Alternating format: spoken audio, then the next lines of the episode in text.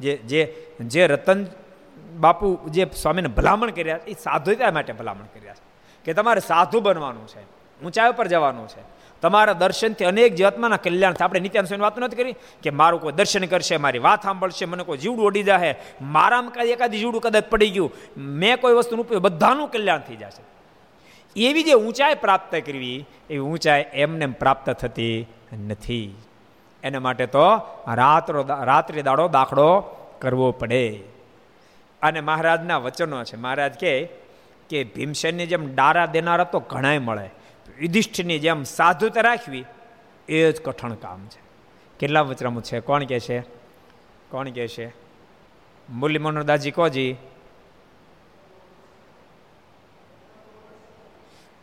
કેટલા? વડતાલનું? પ્રથમનું ઓગણ સિત્તેરમું વચરામું છે. ભીમસેન જેવા ડારા દેનારા તો ઘણા બધા મળે. પણ યુધિષ્ઠિરના જેવી સાધુતા રાખવી. મહારાજ કે કોઈ એમ કે અમારે એટલા બધા નિયમમાં વર્તાવા, તો સાધુતા રાખી. કેમ ચાલે? તો મહારાજ કહે કે યુધિષ્ઠિર તો કેટલા બધા મુલકનું રાજ કરે, તોય પણ સાધુતા રાખી હતી. માને એનું ખાવું, પીવું બેવસું ઉઠવું, એક એક ક્રિયા, એક એક અનુસંધાનની સાથે એની ક્રિયા હોય, સાધુતાની સાથે જીવનને વ્યતીત કરે.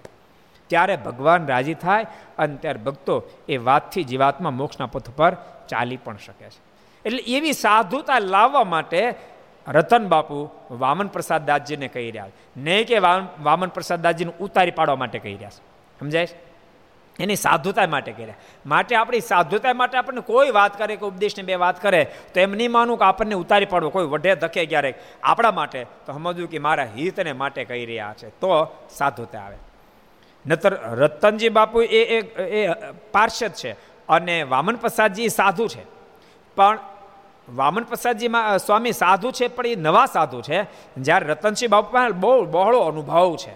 ક્યારેક હરિભક્તમાં પણ બહુ બહોળો અનુભવ હોય, તો ભક્તો એની વાત પણ સંભળાય. અને સાંભળીને એ પ્રમાણે જીવન જીવે તો સાધુતા આવે અને ભગવાનના રાજીપાના પાત્ર બની શકાય. એટલે બહુ સરસ વાત આવી. એમ કહીને બેસાડીને વાતો કરવા લાગ્યા. જે જુવાની અગર બીજાને ખભે હાથ મેળવીને ચાલવું નહીં ને કોઈને પણ પોતાને ખભે હાથ મેળવા દેવો નહીં. કારણ કે તે ત્યાગીન માટે દૂષિત છે. માટે તમે સુખ સ્વામીના શિષ્ય છો, તે તમને આ વાત કરીએ છે. તમે સુખ સ્વામીના શિષ્ય છો. સુખ સ્વામી સુખાનંદ સ્વામી એટલે? મહારાજ કે અમને ત્રણ વસ્તુ ડભાણની બહુ જ કામ લાગી છે.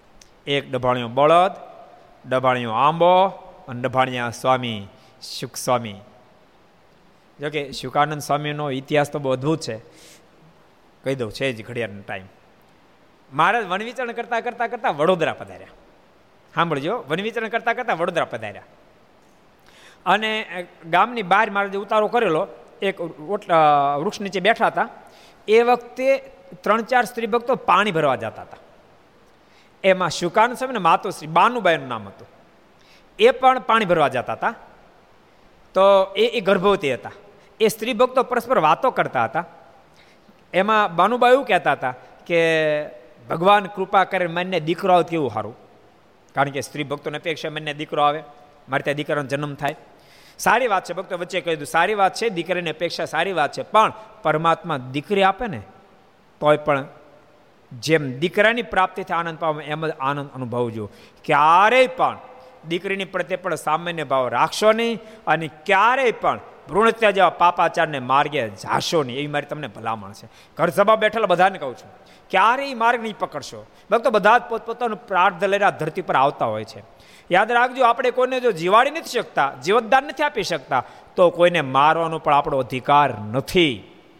માટે કોઈને કદાચ કે બે દીકરીઓ હોય કે હવે બે દીકરી છે, તો હવે હું હવે હવે મારી દીકરી આવવાની તેને મારી નાખું. માને ભ્રૂણત્યાને માર્ગ કદી નહીં જાશો. કોઈ દિવસથી સંકલ્પ સુધાર નહીં કરતા. અને હું તો ત્યાં સુધી કહું, કદાચ માનો કે સત્સંગનો જોગનો ને એવું પગલું ભરાઈ ગયું હોય, તો એનું પ્રાયચિત કરજો. એનું સંતને કોઈને પૂછીને પ્રાયચિત કરજો. ન તો ભૂલતા નહીં. એ ભ્રૂણ હત્યા એ નિર્દોષની હાય તમને છોડશે નહીં. તમને નહીં છોડે. તમે ભજન કરશો તો એ નહીં છોડે. માટે એનું પ્રાયચિત કરજો. નતર ભયંકર પોઝિશન થશે. બધાને કહું છું ઘર સભા જેટલા સાંભળતા બધાને કહું છું. એ માર્ગી કોઈ દી નહીં જતા. સહજ ઈચ્છા હોય કે મારે ત્યાં પુત્ર તો સારી વાત છે ને હું કંઈ નકારતો નથી. પણ દીકરીનો જન્મ થાય એથી કરીને કાળા મોઢા કરવા એ વાત હવે રહેવા એવું એવું મનમાં લાવશો નહીં. એટલે બાનુબા સહજ સ્ત્રી ભક્તોને કહેતા હતા કે ઠાકોરજી કૃપા કરીને માન્ય દીકરો કેવું હારું મહારાજ સાંભળી ગયા. વર્ણી વિશે મહારાજ બેઠા હતા. અને મહારાજ બોલ્યા, ઓલા સ્ત્રી ભક્તો સાંભળે, દીકરો આવે પણ અમે આશીર્વાદ આપી તમને દીકરો, પણ દીકરો અમને આપી દો, તો. મારે શું બોલ્યા? મેં આશીર્વાદ આપી દીકરાઓ, પણ દીકરો અમને આપી દો, તો.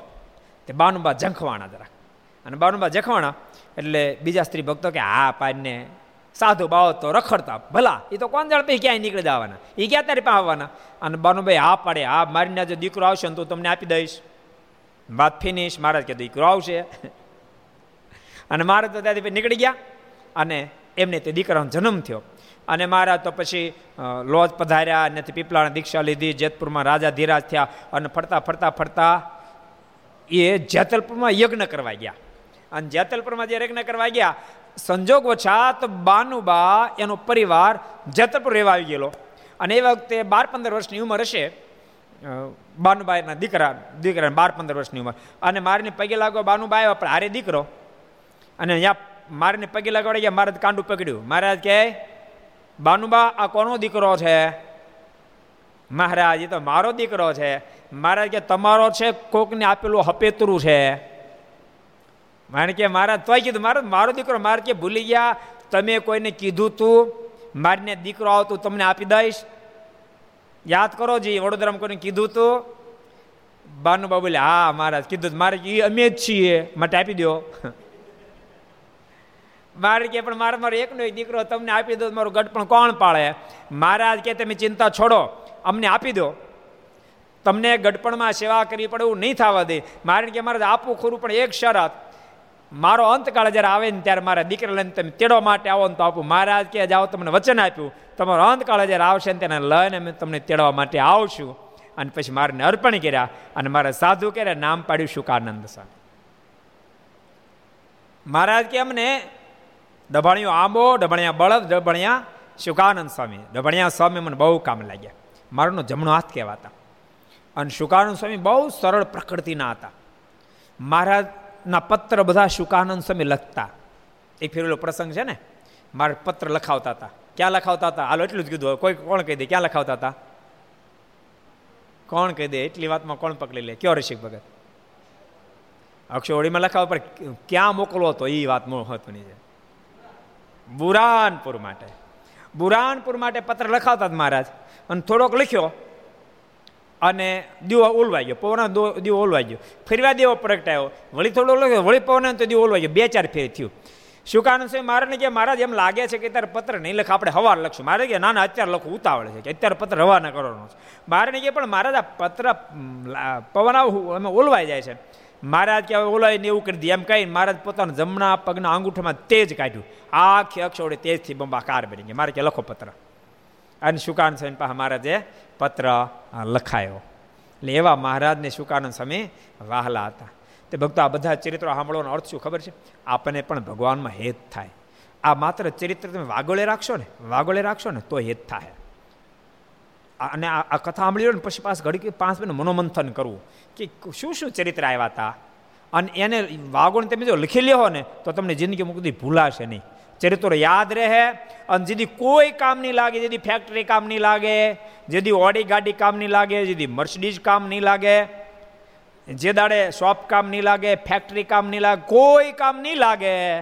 બાપ, તે દાડે આ ચરિત્રો તમને કામ લાગશે. તે દાડેની સ્મૃતિ તમને આનંદથી ભરી દેશે. એવો બધો આનંદ આવશે, એ બધી મોજ આવશે, મોજ તમને ભગવાનમાં જોડી દેશે. માટે બધા ભક્તોને કહું છું, ચરિત્રો યાદ રખાય એવો પ્રયાસ કરજો. સાચું કહું? સાચું કહું? અહીંથી જેટલા હું ચરિત્ર તમને કહું છું, એટલે બધા તમે જો યાદ રાખો તો એક વર્ષમાં તમે બધા વક્તા થઈ જાઓ. વક્તા વક્તા ઢગલો વક્તા થઈ જાય, બોલો. બધા ચરિત્ર યાદ રાખો તો. રોજ ચાર પાંચ ચાર પાંચ ચરિત્ર થાય. હવે ત્રણસો ને પાસઠ. હવે ત્રણસો પાસઠ ગુણ્યા પાંચ કરો કેટલા થાય? પાંત્રીસ પંચા એકસો પંચોતેર. સત્તરસો ને પંચો, સત્તર પંચા એકસો પંચોતેર, સત્તરસો ને પચાસ. અને પંદર પંચા પંચોતેર બીજા. સત્તરસો પચાસ, અઢારસો ને પચીસ ચરિત્ર થાય. બોલો. કેટલા થાય? અઢારસો ને પચીસ ચરિત્ર થાય તો ભૂકા ન નીકળી જાય. કોજી? હું કહો બોલો તો ખરા રાખશો યાદ? વિજયભાઈ, તમે બહુ બહુ યાદ રાખો બધું. એક ફેર વિજયભાઈ મને કે અમેરિકા સ્વામી તેમ નવા નવા ચિત્રો લઈ આવો છો ક્યાંથી? વાંચો ક્યાંથી? કીધું હતું વિજયભાઈ, તમે મને કીધું હતું આપણે તમારે ઘેર જતા ત્યારે કીધું હતું અને તેમ લાગે, જો સાંભળ જોજો પાછ, ને સ્વામી ગપ્પા મારતા લાગે. કીધું હતું ને તે મને. એ કે સ્વામી, તમે નવા નવા ચરિત્ર, મેં કીધું યાદ રાખજો, સાધુ છે ને સાધુ એ તો આના હમીલિયા છે. શાસ્ત્રના હમીલિયા છે. રાત દાડો એનું જે દોહન કરે. એનું જીવન પ્રાણ છે. સત્શાસ્ત્ર સાધુનું જીવન પ્રાણ છે. એ એનો આધાર બની જાય છે. એના આધારથી એ જીવનને વ્યતીત કરે છે. એટલે તમારે દાખલો ઓછો કરવો પડે. યાદ રાખજો, ચરિત્રો બધા જ ભગવાનના દિવ્ય જ હોય, પરંતુ તેમ છતાં રોચક ચરિત્રો બધા ન હોય. તમે પચીસ પચાસ ચરિત્ર વાંચો તો એમાં પાંચ સાત ચરિત્ર બહુ જ રોચક હોય. એ અહીં પીરસાતા હોય. જો તમે એક વર્ષ સુધી યાદ રાખો ને તો તમને એટલા બધા રોચક ચરિત્રો યાદ રહી જાય. એ એટલા ચરિત્રો કેટલા કીધા? અઢારસો ને પચીસ અઢારસો પચીસ ચરિત્ર. એટલે લગભગ તમારે દહવી શાસ્ત્રની અંદર સમજ એટલા ચરિત્રોને યાદ રહી જાય. બોલો, યાદ રાખો. તો તો તો. એટલે આ આ બધી આપણા મરણની મૂડી છે. યાદ રાખ, મરણ ટાણાની મૂડી છે. નિષ્કાળ સ્વામી લખ્યું મરણ ટાળની મૂડી જીવન જાણું છું. હું મરણ ટાળની મૂડી? મારા તમે જે જે ચરિત્રો કર્યા, એને મેં એક્સેપ્ટ હૃદયમાં કર્યા છે. એ મારા મરણ ટાણીની મૂડી જીવન જાણું છું. આ જ મૂડી છેલ્લે કામ લાગવાની. બાકી બેંકવાળી પડી રહેવાની, તિજોરીવાળી પડી રહેવાની, ફેક્ટરીવાળી બધી પડી રહેવાની. આ મૂડી આપણને કામ લાગશે.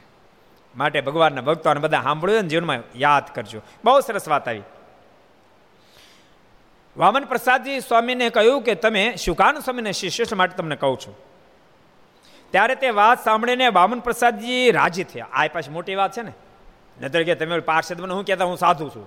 તો ઉપાધિ ને? ઉપાધિ થાય ને? સંતો. બેઠાને કહું છું.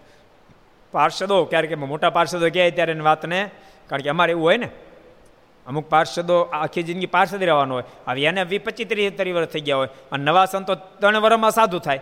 એ પછી કે અમે તો સાધુ, તો ન હાલે. મોટા પાર્ષદોની પાસે જે ખજાનો હોય, ખજા, ગમે ત્યાંથી મળે.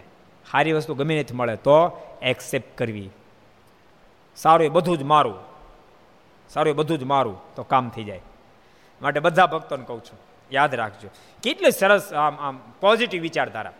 વાવન પ્રસાદજી સ્વામી કે રાજી થયા કહ્યું કે, બાપુ, તમે મને ઠીક કહ્યું. તમે મને બહુ સારી વાત કરી. એમ જે મુમુક્ષજી હોય, તેને તેવી વાત સારી લાગે. જે વિષય તથા પામર હોય, તેમને તેવી વાત સારી ન લાગે. મુમુક્ષને વાત ગમે. મહારાજ પણ બહુ સરસ વાત વચનામતમાં કરી. મહારાજ કહે, જે મુમુક્ષને તો જેમ જેમ વિષયનું ખંડન થાય, તેમ તેમ રાજી થાય. જેમ જેમ વિષયનું ખંડન થાય, તેમ તેમ રાજી થાય. કેટલા વચનામત છે? કોણ કહે છે? જેમ જેમ વિષયનું ખંડન થાય, તેમ તેમ રાજી થાય. કેવો મુકુંદ ભગત? કેવું પડે? તને નહોતું પૂછ અહીં પૂછ્યું તું. કાંઈ વાંધો નહીં. આને થોડું હરિભગત જવાબ આપ્યો તો વધારે આનંદની વાત નથી? કહો. હરિભગત જવાબ આપ્યો, ભાઈ, પૂછ્યું મેં પાર્ષદને, મુકુંદ ભગતને, અને મેહુલ ભગત અમારે મહેતાજી છે. મહેતાજી ઠપકારી દીધો. બોલો ઉત્તર. એટલે હરિભક્તો પણ યાદ રાખે એવું તમને કીધું એણે. માટે ભગવાનના ભક્તો બધું એ વસ્તુ યાદ રાખજો, જીવનની અંદર આ મોક્ષ કરતલ બનશે. એ શબ્દની સાથે આગળનો પ્રસંગ આપણે આવતીકાલે વાંચશું. વાલા ભક્તો, એમાં આજે તો અખાતી છે. જો મને એક જણ કે અખાત્રીજ હું મેં કીધું કથામાં કહીશ, તમને બધાને કહી દઉં, જો. અખાત્રીજની મહત્તા તમને કહી દઉં. ભગવાન શ્રી વિષ્ણુના છઠ્ઠા અવતાર એવા પરશુરામજીનો આજને દિવસે જન્મ દિવસ છે. મહારાજા ભગીરથજી આજે ગંગાજીને પૃથ્વી પર લાવ્યા હતા. આજથી સતયુગનો પ્રારંભ થયો હતો. મહાભારતનું લખાણ આજની દિવસથી વેદવ્યાજીએ પ્રારંભ કર્યું હતું. સુદામાં આજને દિવસે પૌવાલય ભગવાન કૃષ્ણ અર્પણ કરવા ગયા હતા.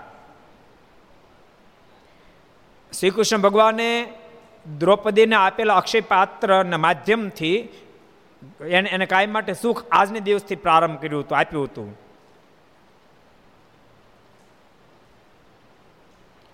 વૃંદાવનની અંદર બાંકી બિહારી દર્શન વર્ષમાં એક જ ફેરથી આજને દિવસે થાય છે. કુબેરજી પોતાનો ભંડાર ક્યારે ખાલી થાય એટલા માટે લક્ષ્મણ નારાયણનું આજને દિવસે પૂજન કરે છે.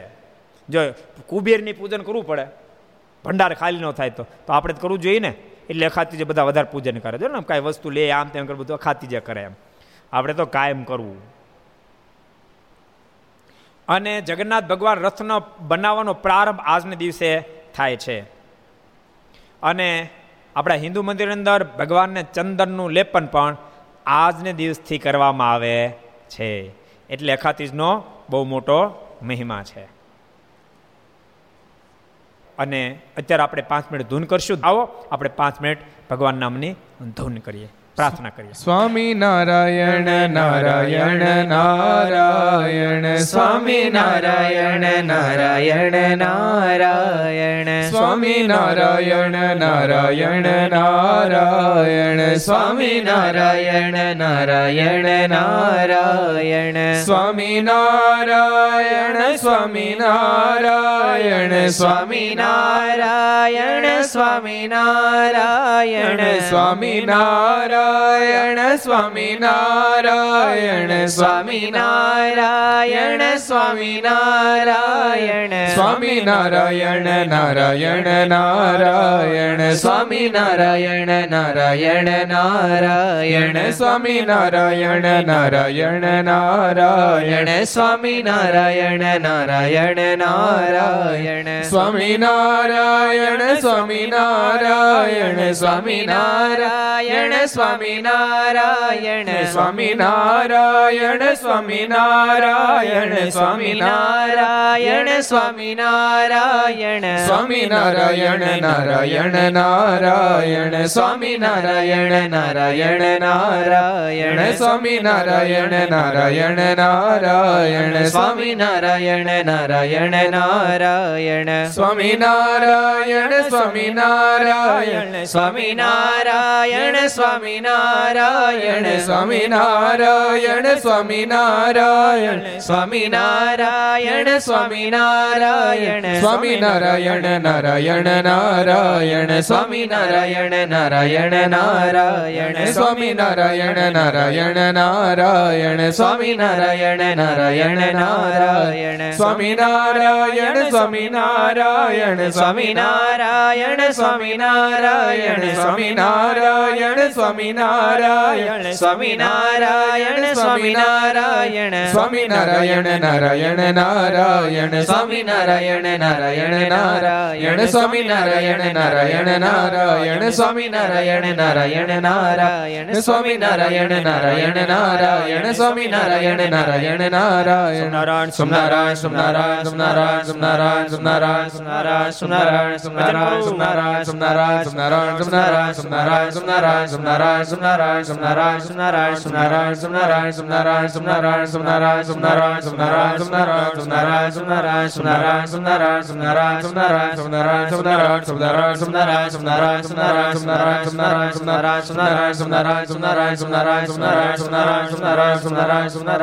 સ્વામિનારાયણ ભગવાન હરિ કૃષ્ણ મહારાજ રાધા રમણ દેવ લક્ષ્મી નારાયણ દેવ નર નારાયણ દેવ શ્રી ગોપીનાથજી મહારાજ શ્રી મદન મોહનજી મહારાજ શ્રી બાલકૃષ્ણલાલ શ્રી રામચંદ્ર ભગવાન શ્રી કષ્ટભંજન દેવ ઓમ નમઃ પાર્વતી પતે હર હર મહાદેવ હર